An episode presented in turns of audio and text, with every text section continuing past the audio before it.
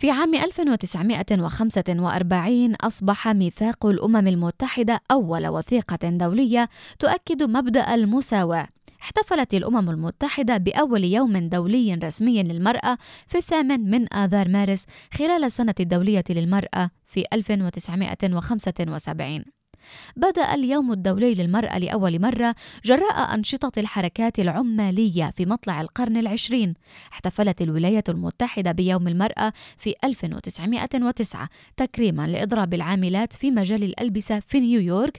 اللواتي نظمن احتجاجات على ظروف العمل القاسية. في روسيا سنة 1917 احتجت النساء على أوضاعهن ما أدى إلى سن حق المرأة في التصويت هناك. وتوضح بعض المصادر إلى أن الاحتفال بهذا اليوم يهدف لإشراك المرأة في مجالات عدة وتشير الأمم المتحدة إلى أنه مع حلول 2050 ستكون ثلاثة أرباع الوظائف في مجالات العلوم والتقنية والهندسة والرياضيات.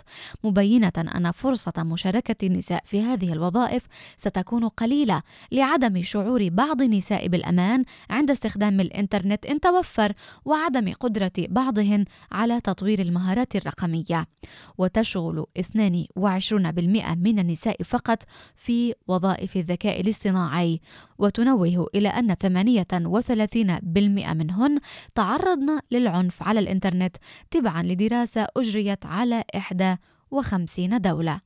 لشبكة أجيال أسيل دزدار